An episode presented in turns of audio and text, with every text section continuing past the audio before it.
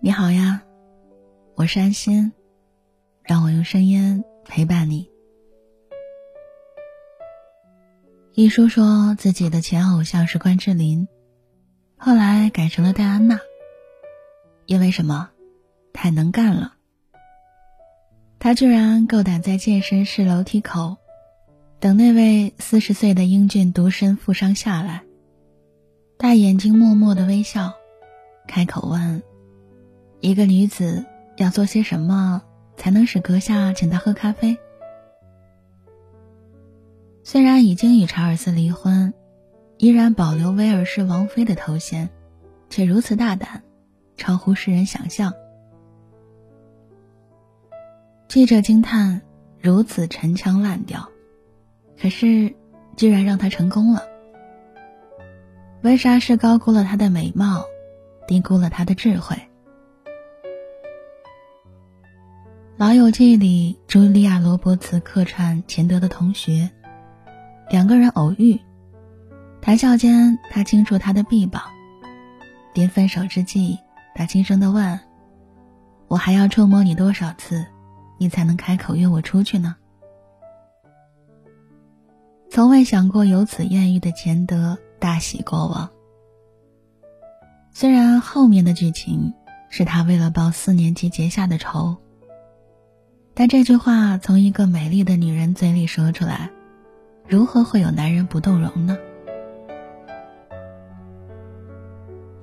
很多的西方女子身上蕴藏着巨大的能量与活力，她们以女性的温柔和婉约，强势的争取着自己想要的东西，而在我们这里，却总是把表白、主动、勾引。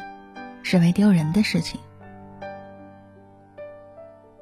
网上，我教一个女孩要主动和自己喜欢的男人寻找共同话题，可她却说：“这些都要我主动去找他吗？会不会不好？我怕他会反感。可不可以先冷淡他一段时间，看他会不会主动来找我？”还有的女孩一提起让他勾引男人，便吓得魂飞魄散。好难听啊！勾引，好女人才不会这么做呢。勾引怎么了？男未婚，女未嫁，爱情总得有个由头。就像一件毛衣，总得有个人起头开针，然后才能一针一线的织下去。尊贵的王妃都能自己开口要一杯咖啡，你老实巴交的，只能看着爱情与自己擦肩而过。爱情中主动和爱情中耍心机是完全不同的事。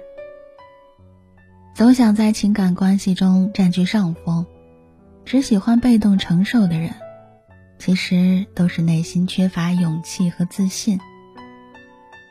女人的强大不代表强势，而是敢于争取和表达自己的感受。不要再纠结了，我喜欢他。可是不知道怎么办，这样的问题有多么简单的回答呀？谁喜欢谁主动。先喜欢上的那个人，是一段可能发生的爱情中最先醒来的人，而先醒来的人，就有义务去唤醒尚在沉睡中的另外一个人。这是爱情的使命，与男女性别无关。